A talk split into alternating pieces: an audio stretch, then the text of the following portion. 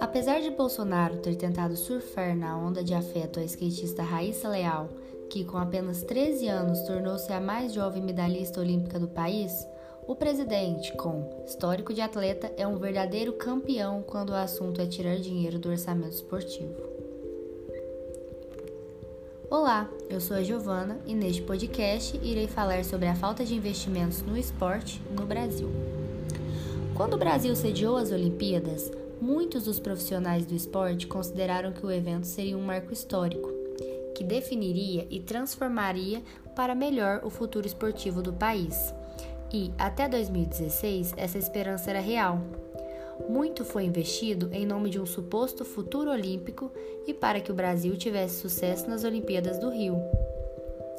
Foram despendidos mais de 24 bilhões em nome desse legado e aquele parecia o momento chave para a valorização do esporte no Brasil. Mas, logo que se apagou a chama olímpica no estádio do Maracanã, aparentemente também se apagou o interesse no investimento esportivo. O Ministério do Esporte foi um ministério brasileiro criado em 1995 pelo então presidente Fernando Henrique Cardoso. Em janeiro de 2019, a pasta foi extinta e incorporada ao Ministério da Cidadania pelo presidente Jair Bolsonaro. Sem um ministério para defender seus interesses, o esporte perdeu força no governo de Jair Bolsonaro. Apesar da alegação do então Ministério da Cidadania, Osmar Terra, de que a extinção da pasta não prejudicaria a área, a mudança e redução de status do esporte teve um impacto forte, além do âmbito federal, nos estados.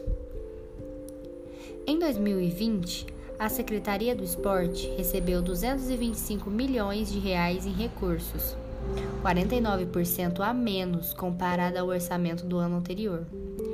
Além disso, o governo também aproveitou-se da pandemia para cancelar o edital do Bolsa Atleta em 2020 benefício que paga quantias de 370 reais até 15 mil reais a competidores de diferentes níveis.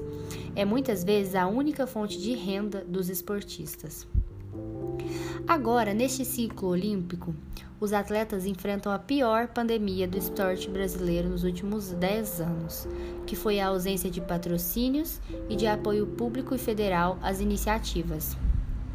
Além de pensar nessa geração que está chegando agora aos jogos, é preciso também pensar nas gerações que se preparam para os próximos jogos. E a redução do espaço do esporte no governo federal implica também na perda de oportunidades para esses novos talentos, que podem estar nos próximos jogos de 2024 e 2028. É triste pensar que o representante do país do futebol não se importa com os inúmeros talentos desperdiçados e no grande potencial que tanto o país quanto seus representantes poderiam ter caso Bolsonaro realmente tivesse uma visão futura do país, e não só pelos quatro anos de seu governo.